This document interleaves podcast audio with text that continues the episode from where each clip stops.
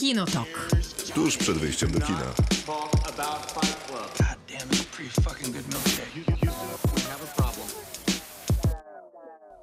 Dobry wieczór, Krzysztof Majewski. Miłosława Bożek. Dzisiaj bez Macieja Stasierskiego, w dwójkę, we dwoje w zasadzie poradzimy sobie z tym programem. Ale pozdrawiamy Maćka serdecznie i składamy mu wyrazy tęsknoty.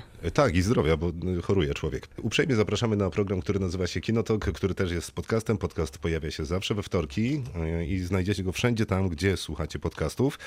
Y, I jak zawsze mamy parę recenzji do zrobienia, ale będziemy zaczynać od niczego innego, jak od cyklu w robocie. A ten dobrze znany z naszych mediów społecznościowych, na Facebooku w piątki pojawia się informacja z pytaniem jakimś filmowo-serialowym i pytamy o różne rzeczy. Tym razem pytaliśmy o najlepsze pojedynki, niekoniecznie na miecze, niekoniecznie na pistolety, bo w odpowiedziach pojawiał się nawet Gambit Królowej, więc dobrze został zrozumiany, mm, zrozumiane zadanie. Twój wpis.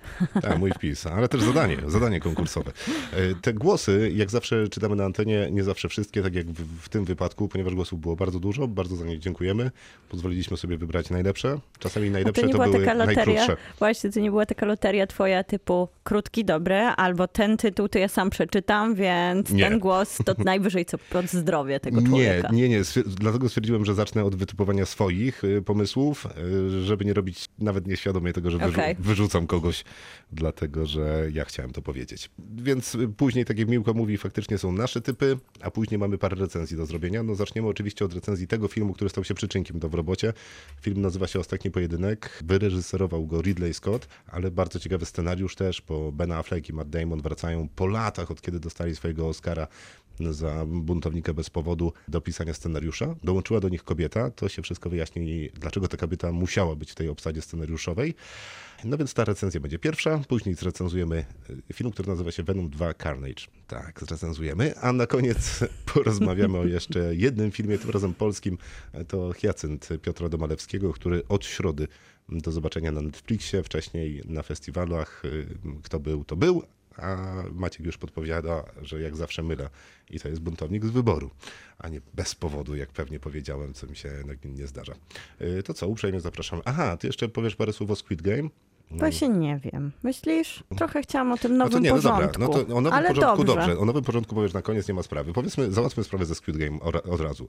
Squid Tak? Game, fenomen, Dobrze. który y, obiegł wszystkie możliwe media społecznościowe. W tym momencie naj, najczęściej oglądany serial Netflixa. W co ja nie Znaj- wierzę, bo niech Netflix najpierw pokaże wszystkie dane oglądalności, ale to mu nie wierzę. pokaże. No, dokładnie. Tylko nakręcać będzie ten fenomen, słuchajcie, mówiąc, że to jest tak jest, najpopularniejszy serial Bo Netflixa. chcemy, żeby tak było.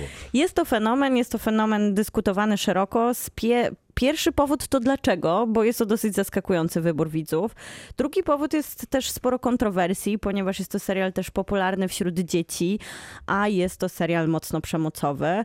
Chyba kwestią tej popularności jest też taka orientalność tego serialu. Jest to serial koreański, azjatycki, operujący tym językiem filmowym bardzo azjatyckim, czyli sporo przemocy, dużo takiego dziwnego poczucia humoru, które ma tą przemoc przełamywać, ale też sporo takiej estetyzacji mocno kolorowej, która może przyciągać tą mło- młodzież i tego młodszego widza, takiej bardzo związanej też no, z placem zabaw, z grami i zabawami, które kojarzą się nam z dzieciństwem, bo taki jest trochę temat tych właśnie gier, którym poddawani są uczestnicy. No teraz jest naprawdę ten Squid Game już wszędzie i, i jest on z perspektywy memów i dyskusji, ale faktycznie jest to ciekawe dlaczego, bo tak naprawdę ten serial to nie jest 10 na 10. Nawet w sensie, jeżeli chodzi o, o to, jak dobry jest ten serial, to myślę, że spokojnie lepiej sobie radzą inne produkcje Netflixa, jeżeli chodzi o jakościową telewizję, no ale może właśnie kwestią tego jest to, to jaki inny jest od tego, co dotychczas proponował nam Netflix, chociaż jeżeli chodzi o azjatyckie produkcje, to tych takich tytułów było już sporo. Jaki? Chciałbyś azjatyckich seriali, które pr promo promowały się przemocą, lekkością opowieści, z poczuciem humoru i taką orientalnością w tle. A to nie jest z tym, z tym Squid Game tak, że to jest y, ten serial, w którym ludzie mogą kopać, wiesz, w ukrytych znaczeniach, symbolice, tak jak kopali w Westworld, w Darku i, i w innych tam y, serialach, które są takimi labiryntami, zabawami? Może, może też jest tak jak trochę z Domem z Papieru, że też te A to jest postaci... kolejny trochę przykład taki. Tak, że te postaci mają mają fajne kostiumy, które można wykorzystywać. Tam jest dużo takich wizualnych tropów, z których można czerpać, na przykład właśnie w takiej formie później udostępnienia fotografii, memów. Jest mnóstwo jakby takich plastycznych odnośników, które wiesz, się co ja- dobrze sprzedają w internecie. Wiesz, co ja głównie widzę w internecie z tego serialu? Tak. W sensie... A wiesz? e, Tak. Czyli co? No właśnie obstawiam, to jest trochę jak gra w Squid Game. No, no, no, no to dawaj. No to myślę, że kółko, e, kółko Nie, trójkąt Nie, nie, nie, i kwadrat. nie. Wszędzie w mediach społecznościowych, gdzie tylko nie Czerwoni wejdę. ludzie. Nie. No, to, To to trzech razy skoń- sztuka. No dobra, jak będzie. Nie, już nie mam trzeciego Nie, no dawaj. Parasolkę, te takie. Cały czas, non-stop, być może przez to, jakie kanały na części moich mediów społecznościowych Mhm. obserwuję, są to głównie kanały jedzeniowe i filmowe, i serialowe, więc to się łączy. Więc cały czas widzę tę grę, e, która polega na wyciśnięciu tego miodowego No ciasteczka. parasol tam był właśnie, to o to mi chodziło. Jaki to jest parasol? Parasol był tym najtrudniejszym do wyciśnięcia i wycięcia igiełką. Aha, w tym sensie? W tym Ja nie sensie. Wiem, ja nie widziałem serialu, no ale dobra, chodzi o miodowe ciasteczko w każdym razie i generalne wycięcie tego kółeczka z reszty kółeczka. To to widzę najczęściej. No to dobrze, no to chyba ci się udało. Ja za No to... nie byłam na pierwszym miejscu, No nie, ale no przeżyłam. No powie... Tak, jeszcze. Po... Zobaczymy, jak będzie, wiesz, z lustrzanymi czy tam szklanymi mostami. Ja za to obejrzałem serial Netflixowy, który nazywa się Maid, służąca. Też, to, to, to, to też sobie naprawdę bardzo dobrze poradził ten serial, jeżeli chodzi o Znaczy, tematykę. nie, nie wiadomo. Aha, jeżeli chodzi o tematykę. To jest jeden z najlepszych seriali Netflixa, jaki w, widziałem w ogóle. To jest w ogóle bardzo mały Mocne Netflixowy słowa. serial. Bardzo sprawnie zajmuje się istotnym tematem, co im się rzadko zdarza, y, a przy okazji ma bardzo dużo dobrych zabaw takich mm, Ma formalnych. Margaret Qualley w roli głównej, która jest wspaniała, uwodzi z ekranu, która też pierwszy raz gra ze swoją matką na ekranie. Gdzie ją widziałaś poza Tarantino? W serialu Leftovers, gdzie Mhm. zaczynała i to była jej pierwsza rola, gdzie dwa sezony, była trzy ona, w sumie sezony. ją. Później w świetnej reklamie taka świetna. Gdzie tańczy, bo jest też przy okazji poza tym, że... Maid też tańczy. E, Tak, tak, no bo jest tańcerką też przy okazji tego, że jest Dobra, aktorką. starczy o tych serialach, których nie będziemy Kasztanowe. Ludziki to jest też serial Netflixa, który się pojawił i jest to serial twórcy serialu The Killing, ale tego w wersji, której nie powiem oryginalnego tytułu, czyli A, Ja mogę skandynawskiego. zaryzykować, to duński Von Birden, co- tak? Force No, na pewno bliżej, nie, jeszcze wiem, jedna czy, nie wiem, czy przeżyliśmy tą grę. Nie, chyba nie. Dobra, wystarczy, bo będziemy się tylko pogrążać. Za moment w robocie o pojedynkach, czyli dużo waszych głosów. Kinotok. Film. Mamy taki cykl, nazywa się w robocie, w piątki na naszych mediach społecznościowych, a później odpowiadacie. Głosów jest bardzo dużo, nie wszystkie usłyszycie, w sensie nie musicie się dzisiaj usłyszeć. Przepraszamy, jeżeli ktoś e, miał dobry głos, a nie zostanie on e, nadmieniony. Michał, tematem odcinka jest filmy Ridleya Scotta, to ja zacznę od jego... Aha, nie zauważyłem tego. Mogłem wywalić Michała.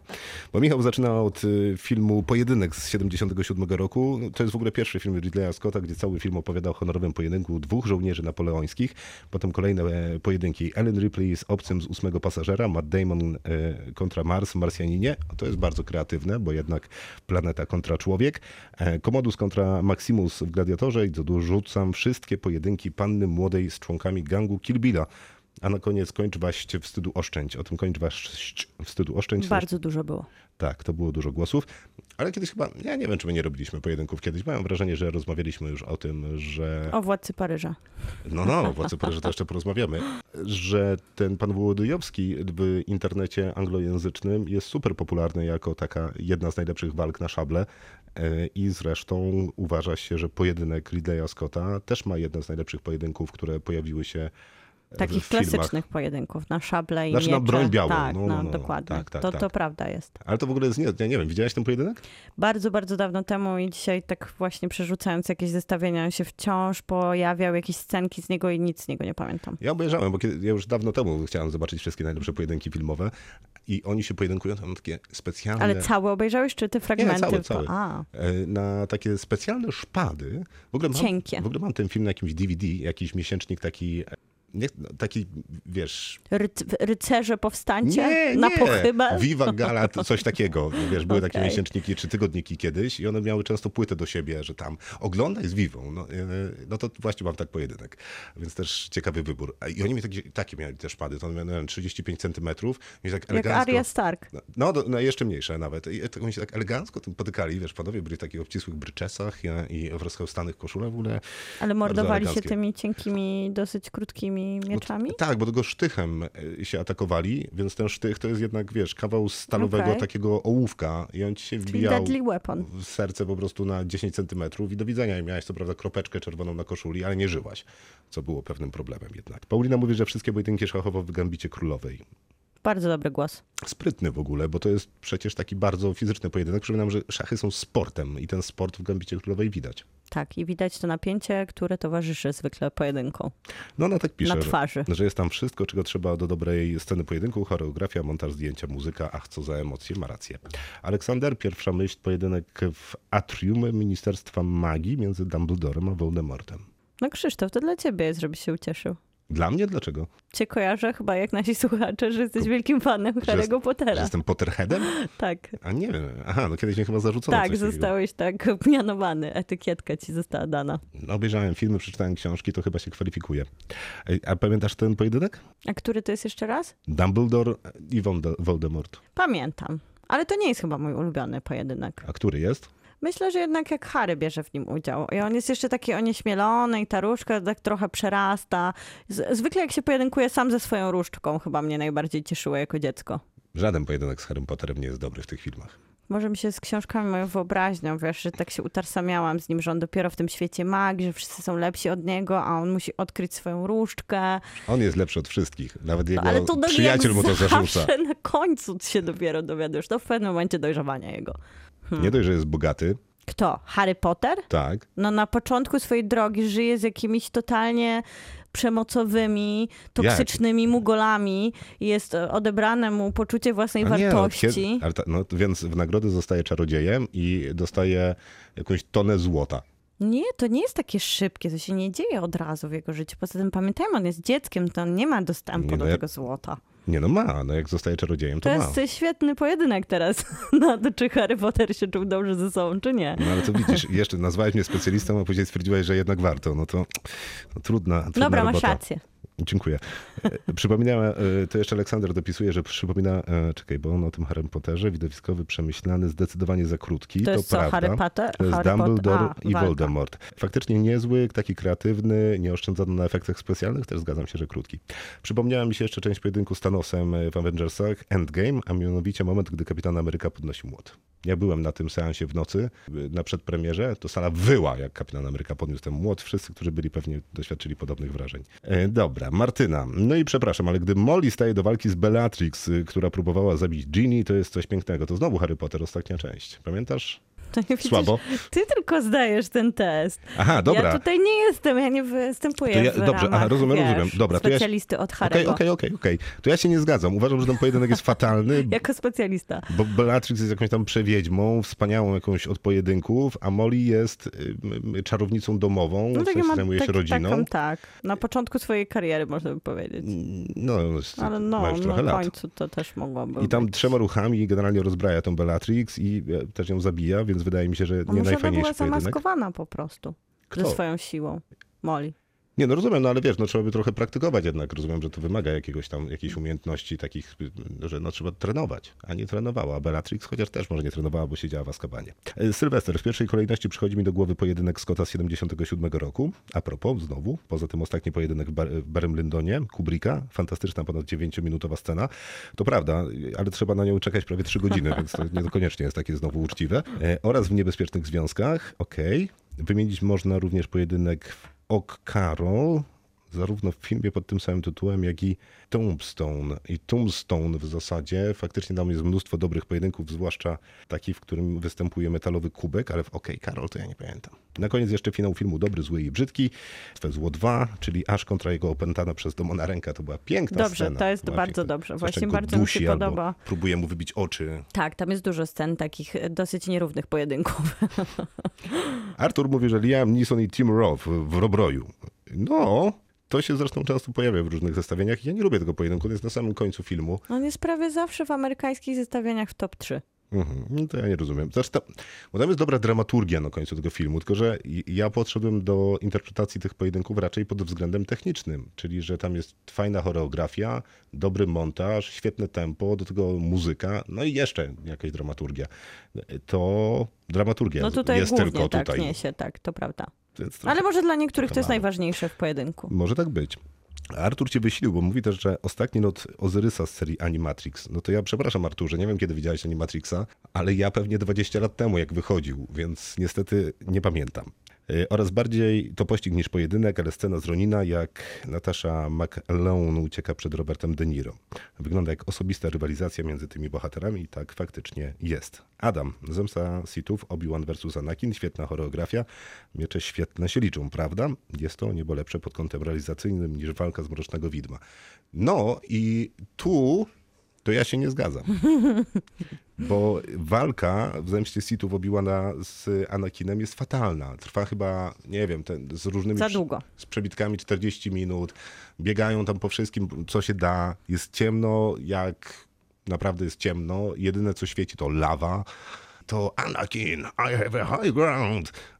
To nie jest jakiś... No, to stał się kultowy cytat, ale, ale on nie jest wcale jakiś super. Ale ja się zgadzam, że tam faktycznie to się zlewa w jakąś taką mroczną papkę trochę razem z tą lawą i z tymi mieczami i takie jest to niejasne. Rozumiem, że chcieli dodać takiego mroku tej walce, która jest za długa, więc nie no, było w Gwiezdnych Wojnach dużo lepszych starć. No właśnie, na przykład to w Brocznym Widmie, gdzie mamy przecież świetnego Darfa Maula, który robi ten taki charakterystyczny piruet i ma podwójny miecz świetny, który po raz pierwszy pojawia się w Gwiezdnych robi Wojnach, robotę. Więc to jakby wszystko załatwia. To jeszcze parę głosów a propos pojedynków od was, y, które nadesłaliście. Tu jest, dobra, to jeszcze Tomek. Pojedynek y, Góry z, z Oberynem Martelem w grze o Tron. Nie jest to arcydzieło choreografii ani sposobu nakręcenia walki, ale pamiętam ten niesamowity ładunek emocji, jaki dało mi oglądanie, no i szokujący finał, wybuchowy, ja bym dodał. To jest bardzo dobry pojedynek. Przepraszam, nie słuchałam, czytałam komentarze Maćka Stasierskiego, który bardzo jest z nami i ciągle pisze coś w kontekście tego, co mówimy. To ja tylko Więc- dodam, że mnie ten pojedynek zawiódł. Ale jeszcze raz, jaki pojedynek? Góra z Obrenem Martelem. Ach, gra o tron. No właśnie, dzisiaj jak byliśmy na Ridleyu Scotcie z moim ukochanym, to on mówi, że Ridley Scott na pewno oglądał grę o tron, bo wstydu nie ma. No to myślę, że twórcy gry o Tron oglądali Myślę, Gladiatora. że się wymieniali nawzajem inspiracjami, ale na pewno oglądali Gladiatora. I pewnie pojedynek. Pierwszy film Ridleya Scotta. A, no tak, tak, pewnie tak. Maciek dopisuje jeszcze, że nie dość, że ten pojedynek No właśnie, z to trzeciej czytała. części Gwiezdnych Wojen, z Zemsty Sithów, to nawet ten, o którym kolega mówił, to nie jest najlepszy, a mówił to kolega Adam, bo jest lepszy i to jest ten Imperatora z Mistrzem Jodą. Ale ten Imperatora z Mistrzem Jodą też, Też jest nie jest niezręczny. najlepszy. To jest taki dwóch zmęczonych ludzi pojedynek, którzy no już mają swoje lata i już naprawdę nie powinni walczyć. Dominika, o Boże, rozpiszę się teraz. Pozdrawiam Dominikę. Bo uwielbiam sceny walki tak samo jak sceny tańca. I to jest piękne zestawienie, bo jakże prawdziwe. Przecież Łusza na przykład to jest bardzo podobne jedno do drugiego, w sensie taniec do Tutaj walki. to wykorzysta właśnie Dominika. Trochę tak. Mogłabym zrobić listę 50, ale nie będę przynudzać. Wymienię dwie, które są na podium. Ogólnie w Kill Billu wszystkie sceny walki są dobre, a jedna jest dla mnie absolutnie wyjątkowo fantastyczna. Walka Kido z Warnitą Green, bo jest osadzona w idyllicznym domku na przedmieściach, zdominowany przez dziecięce akcenty i rozpoczyna się walką z bezpardonową brutalnością, opartą na szybkich, z pozoru nieefektownych ciosach, tym co panie akurat mają pod ręką. Ale każdy ruch jest tu precyzyjny, przemyślany i bolesny. Widziałem ten film jakieś 20 razy, a uderzenie pogrzebaczem podczas duszenia przy kominku czuję w zębach za każdym razem. Ponieważ biją się nie dwie gospodynie domowe, ale doświadczone morderczynie. Dodatkowo każda z postaci ma ciężką stawkę do wygrania. Dramaturgicznie rozwiązanie tej sceny, przyjazd córki, jest po prostu majstersztykiem.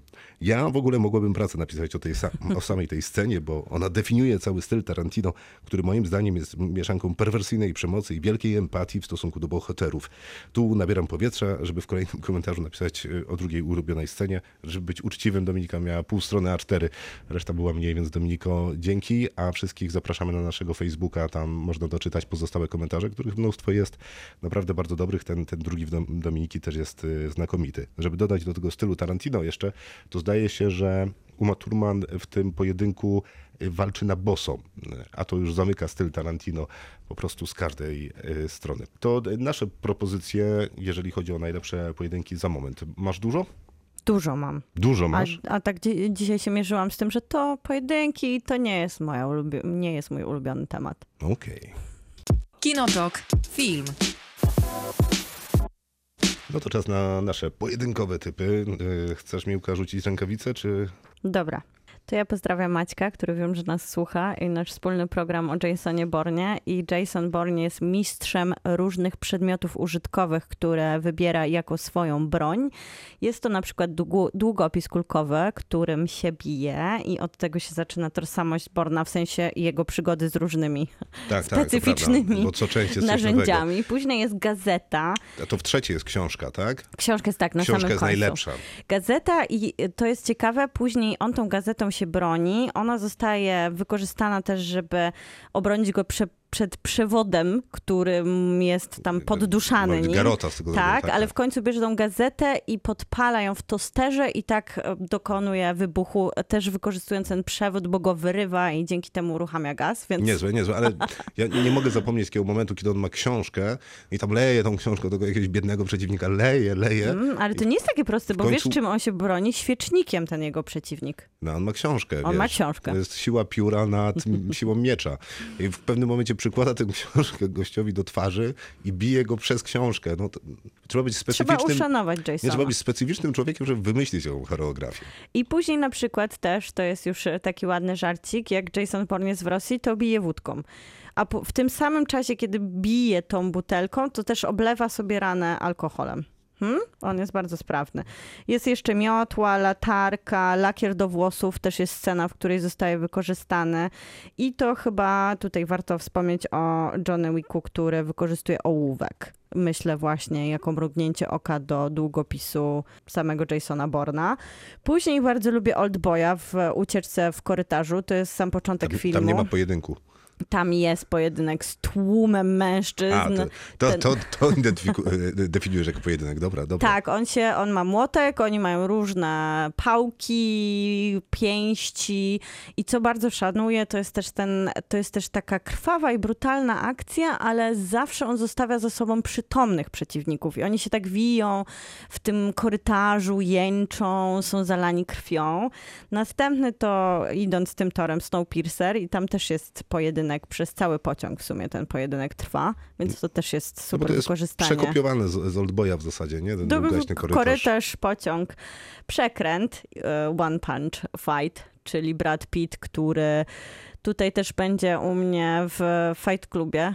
Fight Clubie, gdzie obo, jakby tutaj są różne te sceny, które się przenikają, no ale w przekręcie jest wspaniały, kiedy on zadaje tylko jeden cios jako idealny cygan bokser, Tak, który- W, koń, w końcu mówią, że to jest cygański mistrz boksu i że was wystawił wszystkich. I on tam się tak rozciąga, jest najpierw lany przez swojego przeciwnika długo, aż zadaje ten ostateczny cios. No oczywiście Matrix i to, mm, to tak naprawdę zastanawiałam się, czy mogą być te pojedynki, w których Neo się uczy. No jasne, to jest najlepszy no, ale pojedynek. to- On kontra Morfeusz w tym No, ale konstrukcie to, jest, to szkoleniowym. nie jest prawdziwy pojedynek, to jest trochę taka, wiesz, No, ale to- lekcja. no, ale pojedynek nie musi być na śmierć i życie. Okej, no to, jest ten jest, to jest naj, najulubieńszy mój też, a wszędzie jest wymieniany jednak ten, kiedy się on uruchamia w nim potencjał i jak to mówi Morfeusz, zaczyna wierzyć i jest ten moment walki pierwszej z A. Smithem. Tak, w metrze. Bardzo dobry jest. Też jest bardzo dobrze. Dzi- dzisiaj go sobie nawet oglądałam i byłam zachwycona i stwierdziłam, że muszę znowu wrócić do Matrixa, jak to świetnie wszystko wygląda tam. No i właśnie Fight Club i chciał, chcę, żebyś mnie uderzył. No i Tom Cruise i Henry Cavill w Mission Impossible w scenie w łazience. To jest fantastyczna scena pojedynku takiego w trójkę, bo oni są we dwóch na jednego przeciwnika. W sumie on się tak naprawdę broni, bo to oni go atakują. Jest rozbite, wszystkie możliwe są rozbite toalety, umywalki, lustra, wszystko co po drodze staje. Komputer. Oni tak, komputer, więc bardzo się dzieje tam ładnie. Tam A jest jest- piękna scena przeładowania mięśni, e, którą e, robi Henry Cavill, który dostaje jakiś łomot, ale wstaje i robi taki ruch, jakby faktycznie można Ładował pod, broń. podłożyć ten dźwięk, jak przeładowuje ręce. I wschodnie obietnice, tutaj O, trochę widzisz, zostajemy to- to też w łazience, ale tylko w łaźni. akurat, no. I to jest taka fantastyczna scena, bo jednak jest to pojedynek, gdzie jeden z przeciwników jest nagi. To nie jest częste, kiedy dwóch mężczyzn jest ubranych od stóp do głów w skóry. A, a właśnie Vigo się tutaj broni, jego bohater się broni, nagi przyłapany w, w, właśnie w męskiej saunie, więc jest to wspaniała scena i w True Romance oczywiście tam finał jest takim pojedynkiem wszystkich ze wszystkimi, ochroniarzy, policji, złoczyńców, ale naj, naj, moją ulubioną sceną jest James Gandolfino i Patricia Arquette w scenie, w której Gandolfino jest wielkim oczywiście mafiozą, Patricia Arquette y, tam właśnie gra taką uwodzicielską małą blondynkę i między nimi jest w miarę wyrównany pojedynek, co jest zaskakujące. Bardzo taki krwawy i brutalny, jednak jest to mężczyzna bijący kobietę, ona się broni na wszystkie możliwe sposoby. Jest to fantastyczny pojedynek. Ja zacznę od tych, które już y, wymieniłaś, czyli od Matrixa, którego też kocham i ten pojedynek oczywiście Morfeusza jest znakomity z Nio, chociaż ten w metrze, rzecz jasna, też zasługuje na wspomnienie. A wschodnie obietnice y, kocham od dawna i będę powtarzał, że Viggo Mortensen powinien dostać tego Oscara, a nie Daniel Day-Lewis. Znaczy to jest oczywiście dyskutowalne, że tak Oczywiście. faktycznie powinno być, ale szkoda, że go nie dostał. No, mógł być nominowany w innym roku akurat za ten film, ale pojedynek faktycznie super. Inny pojedynek Viggo Mortensena to ten z kapitana Ale Tristem. On y, gra tytułową rolę i walczy z takim człowiekiem, który nazywa się Malatesta. To jest przepiękny pojedynek na rapier i sztylet. E, Nawet jest ten ruch taki z peleryną, żeby rozpro Mm, rozproszyć przeciwnika, czy uwięzić jego ostrze. Trochę jak Adam Driver, tutaj też tak tu Tak, tak, tak, tak, zarzuca. tak, tak, tak, tak jak y, Adam Driver, dokładnie tak samo, tylko że na potrzeby walki. Nie, to jest naprawdę wspaniały film. Jeżeli chodzi o pojedynki, jest tam ze cztery i wszystkie sceny walki w tym filmie są super, a poza tym są przepiękne zdjęcia, wspaniałe kostiumy i cudowna y, scenografia. Wszystko jest dobrze z tym filmem. W Szeregowcu Rajanie jest tak... Też miałam na liście. Na którą scenę? Ja wszystkie tam szanuję. Jako jeden wielki f- festiwal pojedynku, pojedynku człowieka z wojną, tak naprawdę. są To dwa- zmierzenie się po prostu ludzi po drodze z obrzydlistwem wojny. Tam są dwa takie pojedynki, które mi zapadły w pamięć. Jeden to jest dwóch snajperów, jeden jest na wieży kościelnej, a jeden stara się go wypatrzyć, ponieważ jego przyjaciel został postrzelony. Ten pojedynek jest całkiem niezły jak na pojedynek snajperski, ale najlepszym pojedynkiem jest ten, który jest toczony przez kaprala y, Apama, który gra w szeregowcu Rejanie tego tłumacza, który bardzo nie chciał iść z całą tą kompanią Toma Hanksa, no ale idzie. No i on się przede wszystkim boi.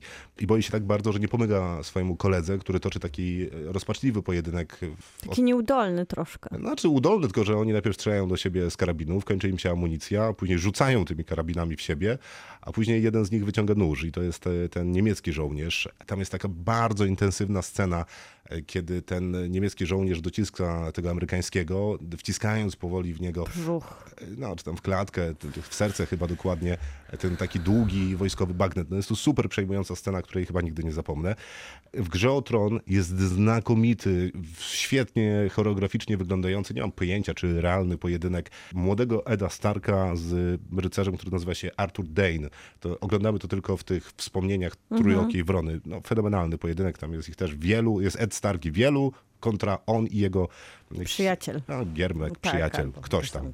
Gwardzista jego. Mimo wszystkich minusów filmu, y, jakie posiada Troja, to pojedynek No, to Hektora jest też z Achillesem, zestawienia. bo to jest naprawdę dobrze choreograficznie nie wygrany pojedynek.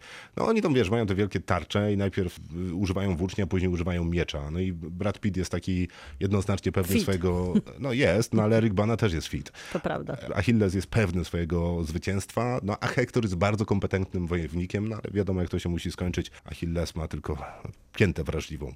I z takich mniej znanych filmów, ale to jest film, który recenzowaliśmy i który jest dostępny w polskim VOD, to jest film Upgrade.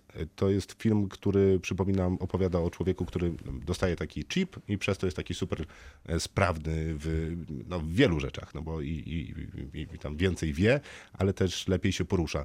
I tam reżyser ma taki świetny myk, że on przepina kamerę jakby do klatki piersiowej, przez to kamera chodzi w takich w 90 stopniach, jakby cały dom się podnosił z głównym bohaterem, cały kadr się z nim przemieszcza i to jest świetne, Świetne. e, wyglądające, zwłaszcza w pierwszym pojedynku, zaraz po tym upgrade'zie.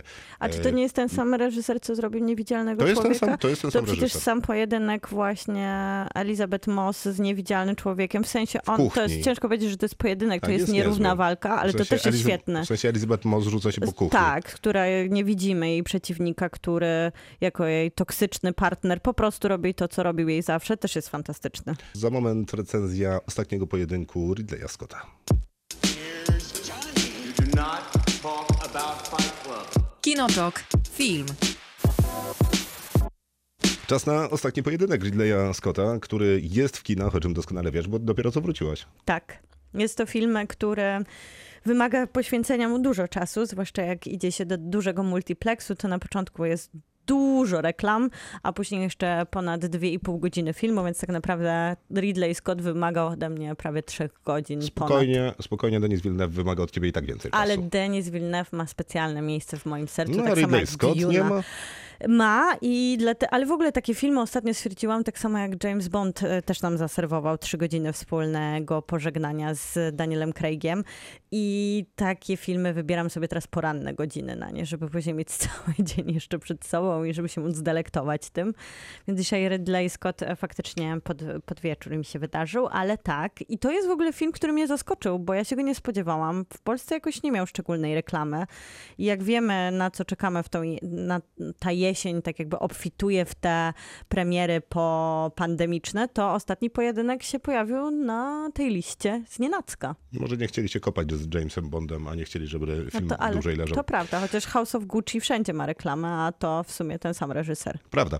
Ridley Scott y, reżyseruje, Matt Damon, Ben Affleck i Nicole Holof- Holof-Sener, mam nadzieję, że to się jest poprawne przeczytanie nazwiska tej pani, napisali scenariusz. Matt Damon, Ben Affleck już swojego Oscara i w ogóle przepiękną Oscarową przemowę też wygłosili, proszę sobie To były wygooglować. piękne czasy, jak oni się tak słodko sprzeczali ze sobą. Oni są znakomicie, nie wyglądają jak dwóch kumpli, którzy naprawdę żyli tam, gdzie działa się akcja ich filmu, którzy przyjechali po prostu stamtąd odebrać Oscara. No to jest przepiękne.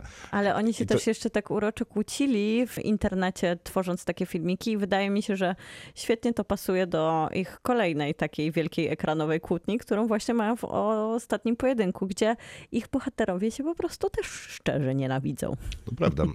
Dariusz Wolski, jak zawsze, ostatnio u Ridleya Scotta e, stanął za kamerą. No i dobra, teraz opowieść.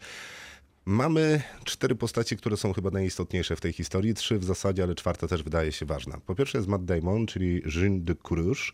E, Jest Jean, oni tak mówią ciągle, Okej, Jean. Jean de Cruche, jesteś na świeżo. Jest Adam Driver jako e, Le-. Legris, jak sądzę, E, i Judy Comer jako Marguerite de Courage, czyli to jest żona Matta Damona. E, Poznajemy Matta Damona i Adama Drivera, kiedy ścierają się z angielskimi wojskami, ponieważ panowie, jeden i drugi, no to e, co prawda jeszcze kierunkowie, ale tacy oddani królowi i chętnie wojnie. walczący. Jeszcze ta czwarta postać, żeby była jasna, to jest Ben Affleck i on gra hrabiego Pierre. I y, panowie są oddani wojnie. y, Matt Damon y, wraca do swoich posiadłości. On ma objąć takie ważne stanowisko kapitana w Belem, kiedy jego ojciec umrze. A jest umierający, to jest generalnie kwestia dni. I dostajemy trzy historie w tym y, filmie. Opowieść Matta Damona, Adama Drivera i Jodie Comer. Dlatego też było trzech scenarzystów, bo k- panowie napisali swoje perspektywy, a Jodie Comer napisała scenarzystka, żeby to była kobieca wersja, bo to jest film o y, przemocy wobec kobiet we Francji w końcówce średniowiecza. Ważne jest to, że to jest też e, historycznie oparta na faktach em, historia, która została chyba w 2014 roku wydana w książce o tym samym tytule i opisała właśnie tą historię kobiety walczącej o prawdę 600 lat temu, kiedy tego miejsca na walkę dla kobiet nie było i dlatego też ta opowieść tak naprawdę spoczywa w tych pierwszych dwóch odsłonach na barkach mężczyzn, bo to oni decydowali, czy będą za tą prawdę walczyć, czy nie, bo za każde słowo, które kobieta powiedziała, odpowiadał tak naprawdę jej, uwaga, jak to jest w filmie powiedziane, opiekun męski. On brał jakby na siebie odpowiedzialność, czy chce za tą prawdą podążać, czy jej na przykład zaprzeczyć. Tak. y, Historia jest taka, że postać grana przez Judy Comer w końcu y, trafia na ślubny kobierzec razem z postacią Matta Damona. Oni już po ślubie y, będą żyli w zamku Belem, no ale oglądamy tę pierwszą perspektywę właśnie y, Matta Damona, który no, opowiada nam taką historię, że jego żona została zgwałcona, kiedy on był na wojnie przez jego przyjaciela od miecza i od kielicha pewnie Adama Drivera. E, Przyjaciela slash wroga, bo oni mają trudną relację. Znaczy, no, są przyjaciółmi, ale Tak, faktycznie zostają wrogami, no bo... y, opiera na zazdrości, na Tak. takich niuansach, gdzie właśnie Matt Damon, Matt Damon jest z tej prawdopodobnie dobrej rodziny, znaczy nie jest z tej dobrej rodziny, czeka na stanowisko, a Adam Driver jest człowiekiem, który dochodzi do wszystkiego sam, raczej z takiego biednego domu, gdzie on jednak na tym dworze zaczyna sobie dużo lepiej radzić niż Matt Damon i Matt Damon jest zazdrosny, ale też on to ubiera w takie oczywiście patetyczne słowa, jeżeli jak przystało na średniowiecze, czyli honor jest łamany i złe decyzje są podejmowane, to jest człowiek taki butny i raczej. Że Matt raczej Damon jest taki z, z prostym kompasem moralnym, Tak. że tam jest dobroć, będziemy zmierzać w tamtym kierunku, honor jest najważniejszy. Ale wynika to z jego jest... egoizmu e, stricte. Opiera się to na mocnych słowach, ale tak naprawdę on jest frustrowanym, zazdrosnym człowiekiem. Tak, co... być może. Natomiast y, to zależy też pewnie od perspektywy, którą wybierzemy w tym filmie, ale historia jest taka.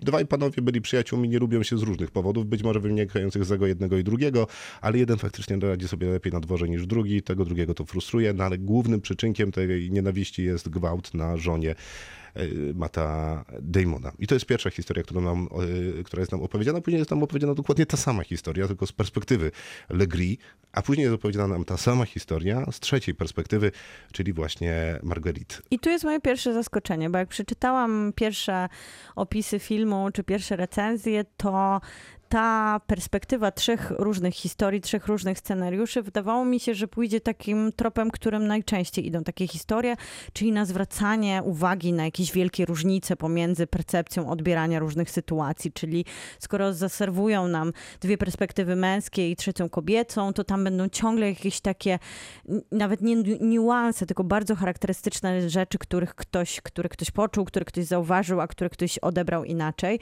A tutaj nagle dostajemy historię, której różnice z ze względu na percepcję różnych sytuacji są bardzo subtelne. Oczywiście one zmieniają zupełnie kontekst wielu, no zwłaszcza tej, tej najbardziej brutalnej sytuacji, czyli tego gwałtu, ale tak naprawdę to nie jest sytuacja, w których my słyszymy inne dialogi, inne akcenty. One czasami padają z innych ust, ale zawsze jakby opieramy się na, na bardzo podobnej wizji. I to jest bardzo odważna decyzja scenariuszowa i reżyserska, że jednak dwójpółgodzinny film opowiada trzy praktycznie identyczne historie.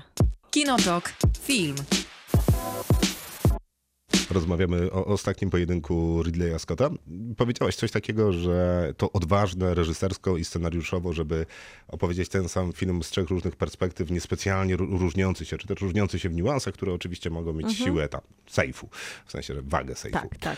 No i to prawda, tylko mi się wydaje, że to jest świetny pomysł scenariuszowo, m, tę, ta opowieść, którą oni kreują. Bo mimo, że jesteśmy w średniowieczu, to on przenosi nas na taki dzisiejszy grunt. Bardzo łatwo moglibyśmy słyszeć te argumenty, że to nie był gwałt, y, ona mnie prowokowała, to się tutaj Że krótka pojawia. spódnica, Tak, tak, tak. Te była wszystkie bzdury. pijana, No, no, no, no. uśmiechała się do mnie wyzywająco. Tak, tak, tak, dokładnie, tak. dokładnie. Te wszystkie bzdury tutaj są. są Ale nie narzucające się tak, jakby to był manifest Too przebrany w kostium Nie, w takim w całkiem zupełnie naturalnym Tak, tak, dialogu tak. dla tego średniowiecza. No, i, I być może tutaj ten argument, który, e, którym tłumaczymy wiele rzeczy, które wydarzyły się w tej historii współczesnej, że to były inne czasy, Mhm. który w historii współczesnej moim zdaniem nie działa. Natomiast kiedy odnosimy się do średniowiecza, w żaden sposób to nie, usprawiedliwi- nie usprawiedliwia nikogo. Ale faktycznie były takie czasy, z czego Margaret najwyraźniej też zdawała sobie sprawę, kiedy w trzeciej opowieści mówi na przykład do męża, że jeżeli ty nie będziesz moim głosem, to nikt mnie nie usłyszy.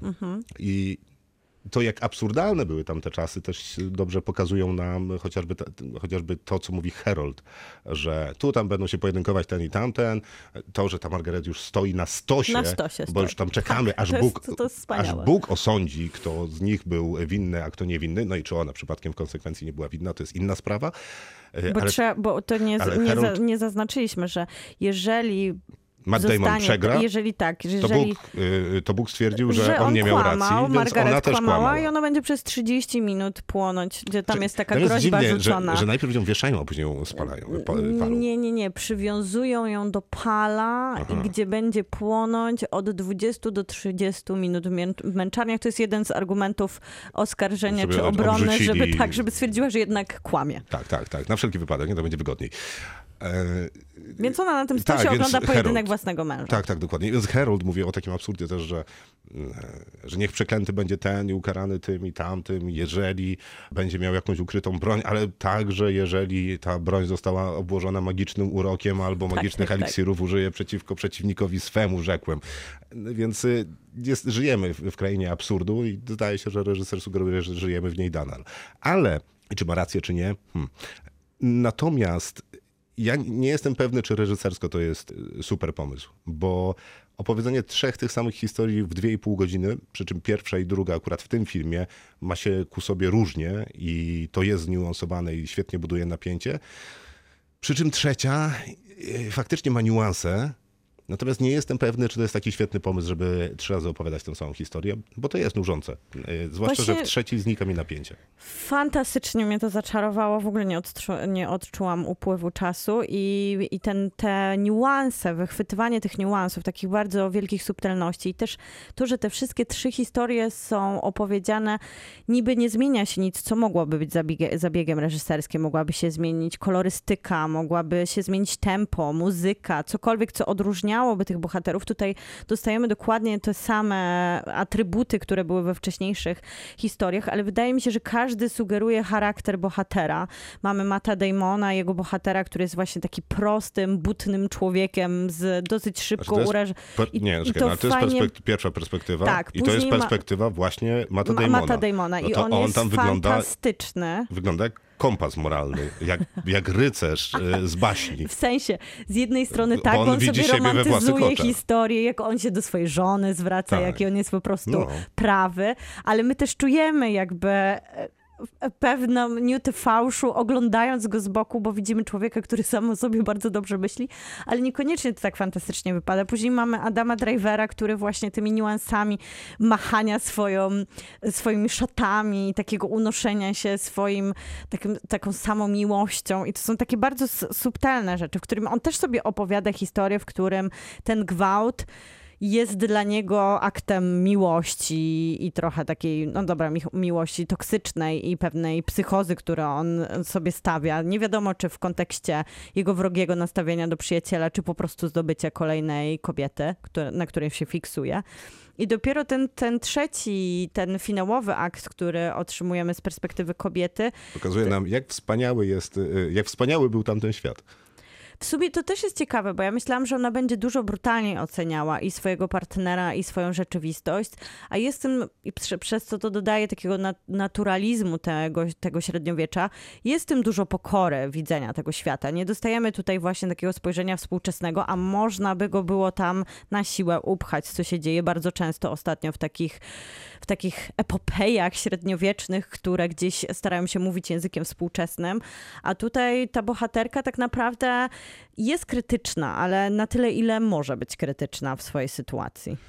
Znaczy nie wiem, co powiedzieć za bardzo, no bo no, oczywiście, że jest krytyczna, no ale ta sytuacja jest skandaliczna, w sensie nie wiem, co bardziej krytycznego można zrobić, w sensie nie wiem, o czym jest dyskusja bardziej, bo bo do tego gwałtu dochodzi i wiemy o tym od pierwszej sceny, bo wystarczy pamiętać o takim prostym zabiegu, że ta ofiara nie kłamie Tak, i, tak, tak. I, I ten film mówi to akurat słowami e, księdza, ojca jakiegoś, w- jakiegoś katolickiego kogoś, e, kto mówi, że dlaczego miałaby kłamać, bo jedyne co ona robi, mówiąc, że doszło do tego gwałtu. siebie, rodzinę Znaczy, swojego męża nie, i to- może zginąć. Tak, to ryzykuje swoje życie, nie? Więc na, najłatwiej dla niej w, w tamtej sytuacji jest, Przemilczeć. jest przemilczeć, no, a ona faktycznie ryzykuje swoją pozycję, no, a przede wszystkim swoje życie.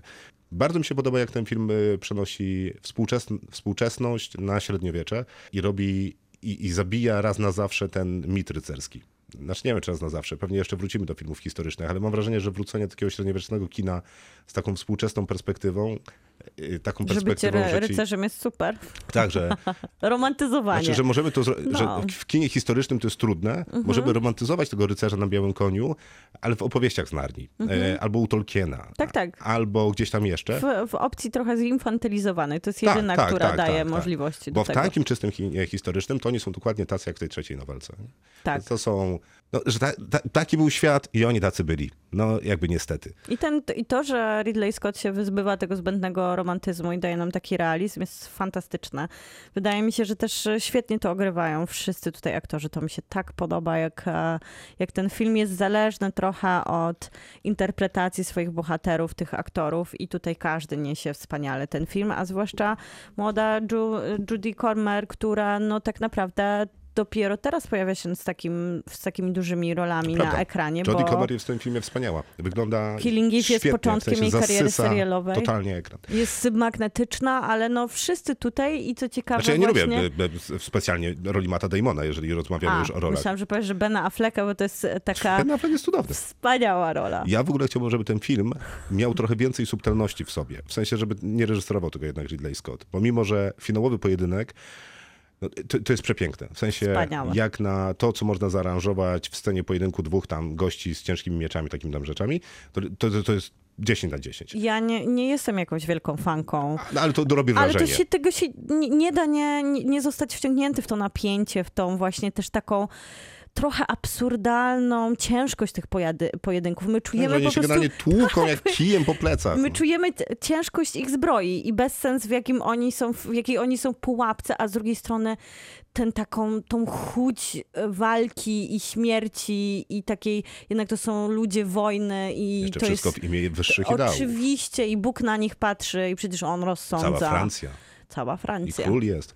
No, więc absurd, nie? Ale świetnie, świetnie zaaranżowana jest- scena. Wspaniały jest ten finał, w którym, żeby nie spoilerować, wygra, wygrani, ktokolwiek jest wygrany, jest witany przez tłumy, ale my wiemy, że to nie ma znaczenia dla tego tłumu, kto by wygrał ten Tak, nie, absolutnie. Oni są po prostu zachwyceni. Bo ktoś umarł krwią. przed nimi. Dokładnie. Super. Natomiast, y, ale ten Matt Damon jest poprawny, więc Nie, nawet... super jest, mi się bardzo podobało. Okej, więc nie będę się czepiał. Najbardziej mi się podoba Ben Affleck i najbardziej chciałbym, żeby ten film był trochę bardziej taki. W sensie, żeby był, w sensie, żeby nie był Ridleyem Scottem, żeby nie miał tego takiego brudu, błota i ciężaru. No ale nie ten film można... wtedy za dużo takiego libertynizmu.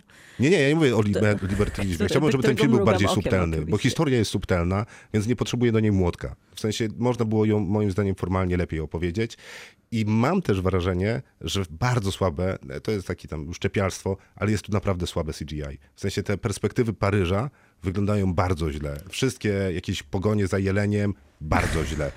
Więc y, CGI słabe, to pewnie brakowało z filmowi z dwóch milionów, żeby wyglądał To, super. to faktycznie jest e, tam rażące, ale może też dlatego, że jesteśmy ciągle w takich realistycznych przestrzeniach i ci bohaterowie są tacy realistyczni. No I właśnie, nagle jest ta, na- i na- nagle jest nie, ta, ale na pierwszym planie ten to obrazek. na pierwszym planie- no obrazek właśnie, po ale na prostu, bo pierwszym- to wygląda jak e, ilustracja. Tak, ale na pierwszym planie wygląda to bardzo ładnie, bo e, tam jest bardzo dużo detali, bardzo Tak. dużo scenografii wspólnie Dopracowane ustawiane. wszystko jest. zupełnie nie rozumiem, dlaczego ten CGI, to CGI musi być takie Ale słabe. mi, No, mi bardzo jest. imponuje ten, te, to podejście do struktury opowiadania tej samej historii przez trzy godziny, opierając się na subtelnościach Ja i wygrywaniu jest tego na okej. aktorach jest dla mnie imponujące i naprawdę się No zaangażowałam właśnie, więc w tę jeszcze historię. więcej subtelności w tej opowieści, tylko by jej służyło. Mnie się wydaje, że to jest lepszy pomysł w scenariuszu niż w wykonaniu, ale jest to e, bardzo mocne 7 na 10. 8 na 10. You do not talk about Fight Club. Kinotok. Film. Venom 2, Carnage, tak się nazywa film, który trafił do kin, niby uniwersum Marvela, no ale tak naprawdę robi Sony, bo tak się składa, że Marvel Cinematic Universe nadal z Sony się nie dogadał co do, z tymi, co do tych szalenie skomplikowanych praw do postaci Spidermana i tych wszystkich odnóg Spidermanowskich, bo niby mają tego Spidermana, y, czyli Toma Hollanda, ale już Venoma nie mają, więc Sony robi co może, czyli produkuje filmy i stara się je sprzedawać. No i Chociaż mamy tutaj mamy Venoma scenę 2, po Carnage. które sugeruje jakieś łączenie biznesu. No, już je jakoś połączyli, co będzie dalej, zobaczymy. Andy Serkis y, reżyseruje w roli głównej, zobaczymy ponownie Toma Hardiego, a jego przeciwnikiem będzie Woody Harrelson.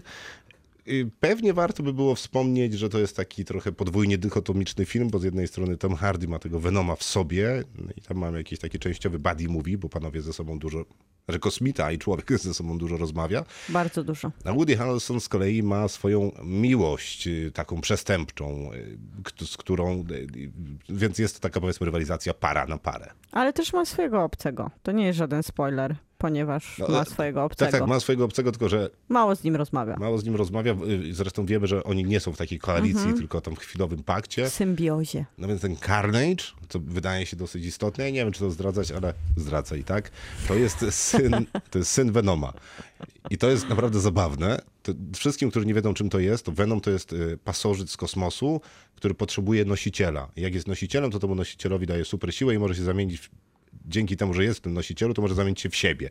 Czyli w taką wielką bestię z kosmosu, która jest tam super silna i robi rzeczy. Mam do ciebie pytanie. Hmm, słucham. Carnage to syn Venoma, prawda? Powiedziałeś to właśnie. Tak. Carnage chce się zemścić na Venomie, prawda? Carnage chyba chce Nie. ogólnie rzezi. Nie, no ale mówi to, że chce się zemścić na Venomie. Tak mówi. Dlaczego? To jest chyba e, proste, że ten film nie stara się wyjaśnić niczego, a chyba sprzedać nam żarty, ale idąc takim Nie, tropem... nie, no dlaczego? Wiesz czy nie? No wydaje mi No się, nie że wiesz, to... no bo nie, nikt bo nie on wie. mówi, że on chce być najsilniejszy, więc musi zabić Venoma, czyli swojego ojca. Ta zemsta jest kwestią po prostu Ale co? wyrównania sił. No? Mszczę się za to, że jesteś Szczę się silniejszy. za to, że jesteś w ogóle. Aha, aha, no dobra, czyli film nie mówi. Nie, nie, nie mówi nam dlaczego. Bo mi się wydaje, że ten film Nie Venom nie 2 ma w zwyczaju takich postawił sobie inne zadania. Na pewno nie wyjaśnianie nam pewnych wątków. Tutaj nam dorzuca nowych bohaterów, ale skupił się chyba najbardziej na budowaniu więzi pomiędzy Venomem a Tomem Hardym, czyli jego bohaterem. I sprzedawaniu nam różnych sucharów i budowanie właśnie z tego bady movie, trochę komedii. Trzeba pamiętać, że Carnage jest jedną z takich, jest jednym z takich mm, naprawdę mroczniejszych bohaterów komiksów Marvela. Strasznym rzeźnikiem, co sugeruje jego imię. Ale jest to film PG-13, czyli dla dzieci powyżej 13 roku życia, więc ciężko tutaj mówić o tej rzezi obiecanej nam w tytule, skoro tak naprawdę do tego mam dostęp młodszy widz, więc tu już od początku mamy dysonans pomiędzy mrocznym bohaterem, socjopatą, seryjnym mordercą, który Bo Woody Harrelson dostaje... jest seryjnym tak, mordercą, jest- który dostaje tego który Carnage'a. dostaje Carnage'a i razem będą się mścić swoich ojcach, dosłownie i w przenośni, i na wszyscy, i na całej ludzkości, bo oboje są wściekli i głodni krwi, tylko że tej krwi nie ma. No nie ma, no ale to też jak się te dwa symbioty ze sobą tłuką, no to tam latają ich fragmenty, więc powiedzmy, że to taka krew. Yy, Ale tak, to jest pokrętny pomysł, żeby opowiadać o seryjnym mordercy dzieciom i z jednej strony właśnie przez to trochę to przepladać komedią i buddy movie i kurczakami, które są nagle bohaterami na tej całej opowieści, czyli takimi znaczy, elementami mocno infantylizującymi całość. kolejna próba jakiegoś żartu. Comic reliefu, tak, Znaczy, nieudanego. ja mówiłem to przy pierwszej części i powtórzę przy drugiej, że ta relacja pomiędzy Tomem Hardym i tym Venomem, którego on ma w sobie, no jest potencjalnie super rzeczą do wykorzystania przez filmowców. Moim zdaniem to w ogóle nie jest wykorzystane, bo to jest pewnie też kwestia poczucia humoru, ale też żarty, które wydarzają się pomiędzy nimi są kiepskie. Jest taka, taki moment, kiedy Venom jakby opuszcza Toma Hardiego i żeruje na innych ludziach i on idzie do dyskoteki i tam wygłasza sw- swój postulat taki, który nawiązuje w ogóle do jakichś takich równościowych e, idei, które teraz się przewijają. E, I to jest dosyć ciekawe. Ale nie żeby jakoś było pój- m, oparte na tym, nie żeby później ta relacja jakoś, nie wiem, wracała do tego. Oni po prostu się pojednali w walce z przeciwnikiem. No to wszystko jest bez sensu. Tak. I to- 97 minut bzdury, za przeproszeniem, w której widzimy dobrych aktorów. Woody Harrelson jest świetnym aktorem. Tom Hardy też udowadniał nam przez lata, że jest, a Michelle Williams jest wspaniałą aktorką. Michelle Williams jest tu dwie minuty. I, i, to, I to wypada wszystko na aktorskie dno. Naprawdę. Woody Harrelson nie ma za bardzo czego grać. Jest takim komiksowym, wykrzywionym właśnie postacią, która stara się z jednej strony być na tyle strawna, żeby spodobać się dzieciom, a z drugiej strony być seryjnym mordercą. To wszystko w takiej właśnie komiksowej papce, ale też nikt tutaj nie ma miejsca na ekranie, żeby wybrzmieć faktycznie jak jakaś osoba, poza tym, że jest jakąś postacią z kartek komiksu. Zupełnie nie jest to zabawne. Ja się nie zaśmiałam ani razu, ale też nie, nie odczułam, żeby w kinie jakiś ktoś chichotał za mną gdziekolwiek, w jakimkolwiek Ja mogli końcu chichotać, sali. w, w, wiesz, No, no może, skrycie. może wewnętrznie do swoich Venomów chichotali. Ale nie masz takiego Ale ta, wrażenia, kre- że ten ta Venom... więź między nimi też nie działa. Nie, nie działa. Ale nie masz takiego wrażenia, że ten Venom drugi jest trochę jak te filmy Sama Raimiego z Tobey Maguire'em, tylko że tamte filmy to były... Chodzi ci o Spidermana? Tak, Spidermana. Mhm. Tylko, że to były filmy w 2002 i chyba czwartym roku była druga część, tam było chyba dwa lata różnicy. No, czyli tam prawie 20 lat temu. Ja mam wrażenie, że ten film Venom 2 trochę nas przenosi do tamtych czasów. 20 lat temu. Tak, że, Bardzo nieudanie. że trochę o, podobną historię mu chodzi. Nie o tego Marvela, tylko chce opowiedzieć Swoją te historię. komiksowe historie po swojemu, czyli bardzo komiksowo, w bardzo no, taki uproszczony sposób, nie za bardzo zajmując się logiką opowieści, nie, za bardzo zajmując się motywacjami, ani, broń Boże, Humorem. No, humorem się akurat stara zajmować, ale odpowiedziami na pytania, e, które sam stawia w tym filmie. I ja uważam to za durny pomysł. Nie, tu nic nie działa. Tu nic nie działa i masz rację, ja miałam oglądając to z jednej strony z tej estetyki, która jest taka mocno kiczowata, ale się nie broni, bo wydaje się, że mogłoby zadziałać wykorzystywanie takiej komiksowej pulpy w komiksowej opowieści, ale tutaj to wygląda tak jak mówisz, przez, to jest przestarzałe. Ale przestarzałe jest właśnie to, że mamy bohaterów z papieru i nie mamy tak naprawdę żadnego napięcia. Nie mamy napięcia pomiędzy Tonem Hardym i Woody Harrelsonem, nie mamy tak naprawdę napięcia pomiędzy tymi miłościami naszych bohaterów, czyli tą miłością Woody'ego Harrelsona, a miłością Ediego, który ją traci, czyli Toma Hardiego. Nie mamy zupełnie relacji między tymi bohaterami z kosmosu i jakiegoś takiego napięcia, że nas w ogóle ta walka interesuje. Ja zupełnie nie byłam zainteresowana wynikiem tej walki. Nie, ja też, ale nawet jest gorzej, bo bywam niezainteresowany wynikiem walki, ale czasami ta choreografia walki jest fajna. Tu nie jest znowu. Aha, CGI też nie jest fajne, dokładnie tak samo jak w pierwszej części, Nie, tu jest trochę lepiej, bo w pierwszej części nie było widać nic, a tu widać trochę. bo są różnych kolorów, to jest łatwiej. Daję mocne 2 na 10. I ja też. Kinotok. Film. No i na koniec mamy jeszcze recenzję filmu Hyacynt w reżyserii Piotra Domalewskiego i montowała znana polska montażystka, więc chyba wspomnę Agnieszka Glińska. Ona strasznie dużo filmów z polskich zmontowała. No tak się składa, że to też polski film. Bo tego to zabrzmiało, jakby to był zagraniczny produkt. A, y, może trochę, bo jest na Netflixie, więc y, siłą rzeczy jakby trafiać będzie teraz już do szerokiej publiczności. Parę dni temu widziałem, że nie wiem co to znaczy szczerze mówiąc, ale widziałem, że był na pierwszym miejscu tych najchętniej Teraz już nie jest, ale dalej jest w pierwszej dziesiątce. filmów. No więc chyba fajnie dla Piotra Domalewskiego, ponieważ on miał y, trochę pecha w życiu, bo No chyba nie z cichą nocą. No nie, ale z, jego ostatnim filmem, jak najdalej stąd y, i owszem, bo on trafił do kin w tym słabym czasie, kiedy tam Tenet jeszcze coś wchodziło do kin, kiedy była ta krótka lockdownowa przerwa, kiedy kina były otwarte. Y, I jak najdalej stąd w weekend otwarcia zrobiło no, coś powyżej 6 tysięcy widzów. No 6 tysięcy widzów, no to naprawdę nie jest jakiś porażający wynik. Y, Więc no niestety. No a teraz chyba sobie nadrobi wszystko, co trzeba Hyacyntem. Dobra, to teraz poukładajmy. Marcin Ciastoń napisał scenariusz, występuje Tomasz Ziętek w roli głównej, zobaczymy też Huberta Miłkowskiego y, czy Adę Chlebicką i to chyba są takie główne postaci filmu. Y, A film opowiada historię różowych teczek y, i prześladowań, jakich osoby, przede wszystkim geje, w czasie PRL-u w 85 roku się dzieje akcja, doznawały z rąk milicji obywatelskiej i służb bezpieczeństwa. Te różowe teczki to były takie haki i Materiały do szantażu po o, prostu. no, no, do różnych skrócie, nacisków, tak, dokładnie, do dokładnie. nacisków. E, No i mm, Tomasz Jętek gra takiego młodego Roberta, który jest takim człowiekiem z ideałami, policjantem, milicjantem, e, który dostaje pierwszą dużą sprawę morderstwa. E, No i jest takie podejrzenie, że to jest seryjny morderca, który na swój celownik wziął właśnie osoby homoseksualne.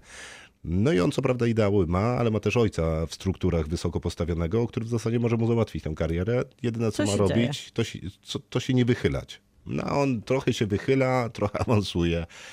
No i opowieść się rozkręca tak, że poznaje tego Huberta Miłkowskiego przy okazji jednej z takich akcji takiego Inwigilacji środowiska tak, tak, dokładnie. I poznaje tego Huberta Miłkowskiego, no i wchodzi w nim, z nim w taką relację, że y, Niby go traktuje jako informatora, ale zaprzyjaźnia się z nim, żeby inwigilować oczywiście tak jest. środowisko, ale też dochodzi do takiego, do takiego no, zaintrygowania się naszego bohatera, bo jest to film, który z jednej strony jest coming age, of- coming age of story, czyli takim filmem o dojrzewaniu, bo chociaż nasz bohater Robert nie wydaje się już taki młody, to on dopiero odkrywa siebie, odkrywa swoją tożsamość, odkrywa swoją seksualność, odkrywa siebie i stara się siebie zrozumieć, więc z jednej strony obserwujemy bohatera, który z nami dojrzewa na ekranie.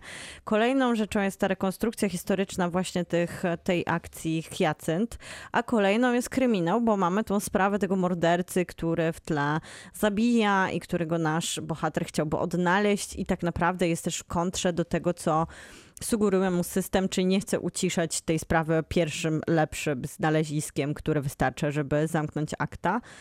No i tutaj strasznie moim... skomplikowany jest ten film przez to. No i moim zdaniem to jest problem tego filmu, bo on się nie rozwija tak naprawdę, zwłaszcza w tej kwestii kryminalnej, której zaczyna mocno i daje nam taką obietnicę solidnego kryminału, gdzie mamy zagadkę.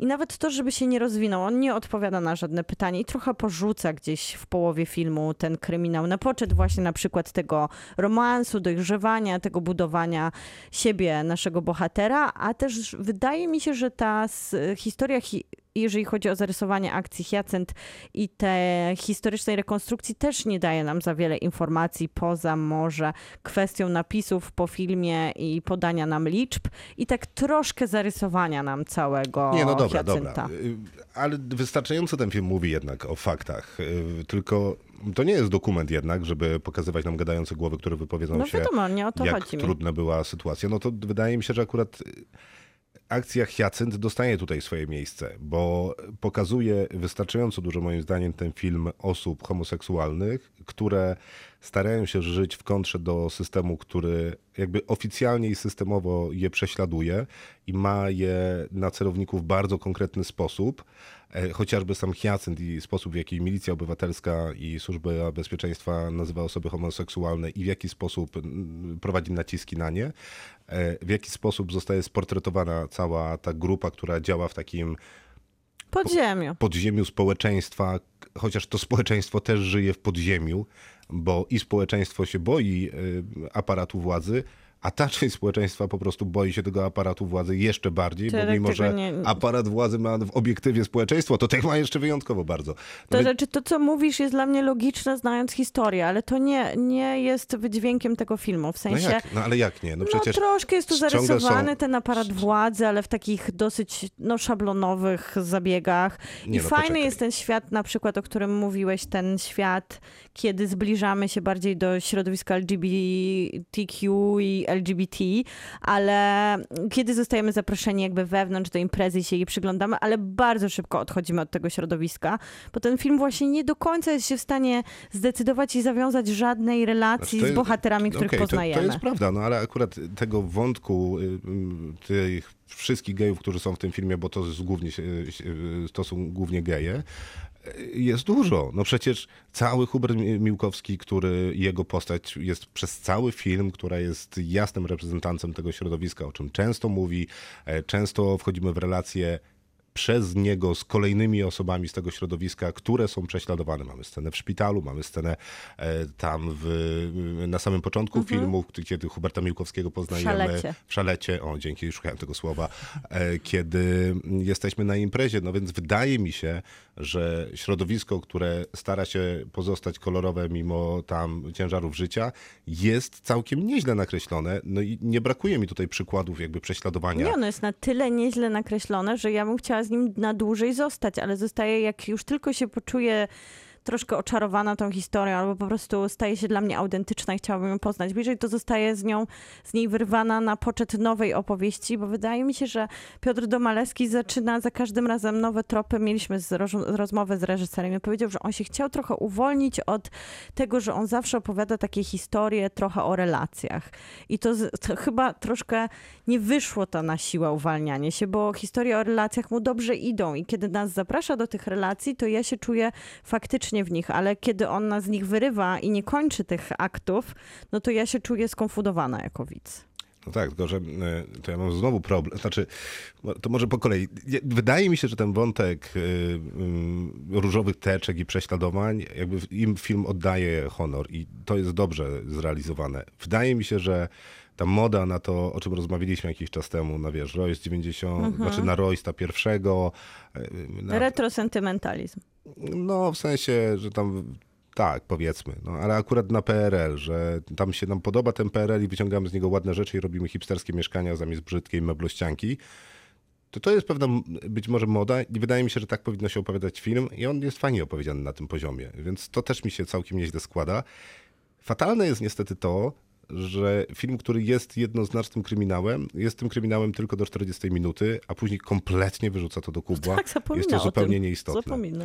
Natomiast relacja pomiędzy Hubertem Miłkowskim a Tomaszem Ziętkiem, Tomasz Ziętek jest w ogóle w tym filmie wspaniały, To prawda. yy, ma krótkie nogi, bo oni ma, są bardzo dobrzy na początku, bardzo nieźli gdzieś w środku, natomiast spełnienie tej relacji jest dla mnie wątpliwe, No o tym właśnie ponieważ mówię. byłem stuprocentowo pewny w, w momencie, w którym oni się poznali, że dokładnie tak się to skończy, więc jakby nie, brakuje mi tu dramaturgii, bo tak nie ma kryminału, nie ma e, dramaturgii w, re, w W relacji relacjach. i dostaje tylko historyczne tło. No i tak jak to jest dokładnie to, co mówię, że dostajesz zaproszenie do ciekawie budujących się na początku relacji. Podobnie jest na przykład z Tomaszem Ziętkiem i jego partnerką. Tam na początku poznajemy jego narzeczoną.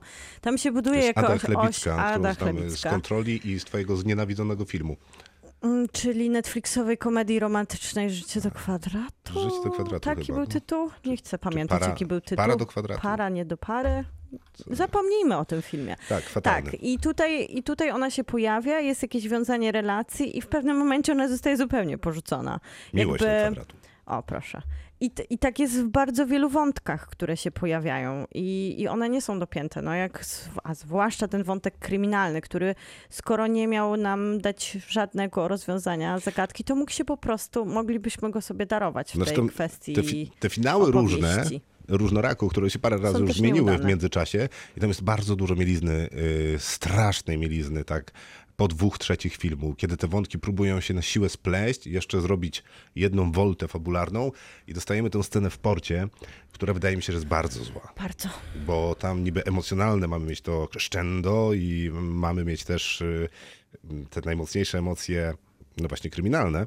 Ale też te właśnie To tam- relacyjne, bo tam mamy tam taki nie finał. No, no to tak, no, no, właśnie mówiłem o nich, że no, tam już mi się nie chce. I tam też nagle ten film źle wygląda, Tak, ma złe tempo. tak. Wszystko jest źle w ogóle naświetlone, aktorzy nagle też przestają grać, wyglądają jakby to była jakaś próba, która została nakręcona w nocy, żeby później ją omówić i może coś zmienić w niej, ale już tak zostało. Wszystko źle.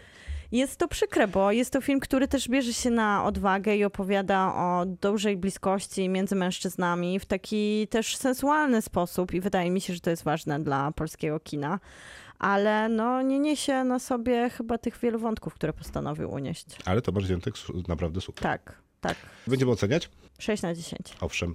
Na koniec jeszcze dwa słowa o premierze piątkowej, na, którą, na którą warto zwrócić uwagę. Znaczy ja nie widziałem, ale Miłka mówi, że warto. Tak, to meksykański reżyser Michał Franco, który pojawił się często na Cannes z zupełnie innymi filmami niż jego nowy porządek, który ma w sobie dosyć sporą dawkę takiej ciężkości, która wynika z brutalnego tematu, ale też z opo- opowieści, która głównie opiera się na przemocy.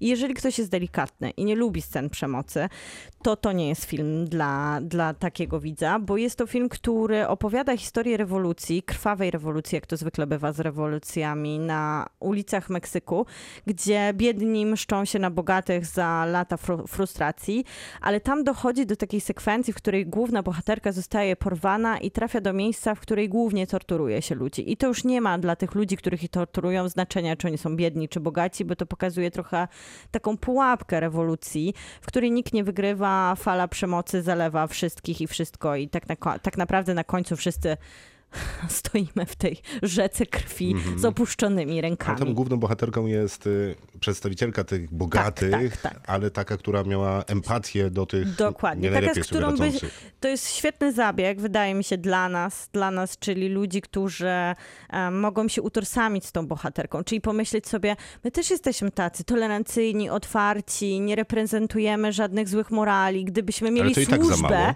gdybyśmy mieli To służbę, to na spoko. pewno bylibyśmy tak jak ta bohaterka, chcielibyśmy jej pomóc, bo ona, ona w ten sposób zostaje porwana, że jedzie ze swoimi służącymi, bo chce być jedyną tą dobrą w rodzinie, pokazać im, jakie ma wielkie serce i ona... Ale to za mało. Oczywiście, to jest za Słusznie. mało, bo tutaj wszyscy przegrywają w morzu krwi. Nowy porządek jest Nowy porządek. w kinach do I obejrzenia. naprawdę warto, jeżeli br- brutalne sceny nie są dla nas trudne. Jest też Wyspa Bergmana od piątku. Y, To jeżeli ktoś bardzo lubi Bergmana, niech obejrzy. Jeżeli bardzo nie lubi Bergmana, niech nie ogląda. Y, I to jest wszystko w y, programie Kinotok, który jutro będzie podcastem. Jesteśmy wszędzie tam, gdzie słuchacie podcastów, między innymi na Spotify'u. Tam bardzo chcielibyśmy, żebyście zajrzeli, kliknęli subskrybuj, czy tam obserwuję. I powiedzcie innym Aha. też, bo chcielibyśmy, żeby nas bardzo dużo ludzi słuchało. Dobranoc. Dobranoc. Kinotok. Tuż przed wyjściem do kina.